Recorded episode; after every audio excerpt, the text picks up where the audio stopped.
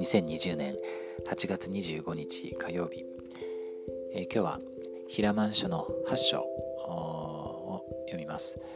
えー、昨日に引き続きあのニファイがですね、えー、教えているところです、えー、あのモーセをはじめですねあの数々の預言者がキリストについてですね、イエス様について証ししたということをあの話していますね。そして一番最後ではその予言といいますかその裁きつかさが、あの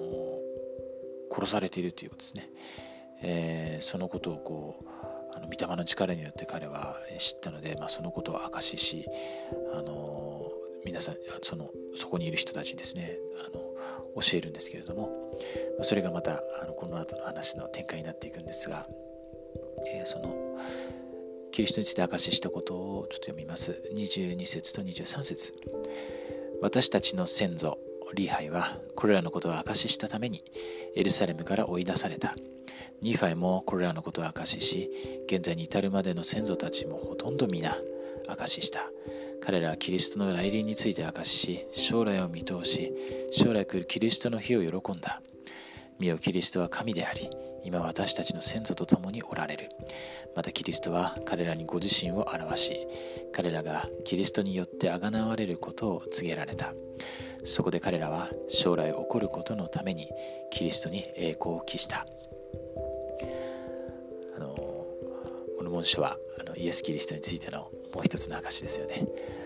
はい、あのまさにあのここもですねそのことを力強く、えーいうか表しているというかですねあの、まあ、ニファはもちろんそうですしあの数々の預言者たちはみんなキリストのことについて明かししました今の生きる預言者もキリストのことを力強くですね明かししていますそして私たちもあの毎日の生活の中で本当に主をですね大しくあの明かしする必要がありますあのそして多くの場合はそれは言葉じゃなくてですねあの自分の生活によって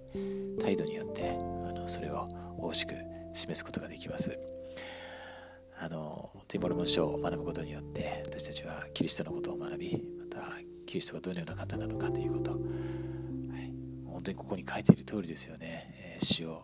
仰ぎ見るならば私たちは救われます。あの聖度の蛇を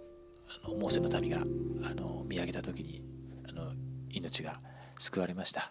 あのそれと同じようにですね霊的な意味で私たちはキリストを信じキリストを仰ぎ見るならば生きることができます。霊的に生きることができます。永遠の命を受けることができます。そのことを心から明かしします。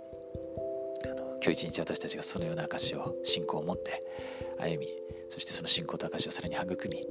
また、えー、周りの方に分かち合うことができますように、えー、そして、えー、多くの人たちと共に愛する家族と共にですねえー、その素晴らしい祝福を私たちが受けることができますように心からイエス・キリスト様の皆によって祈ります。アーメン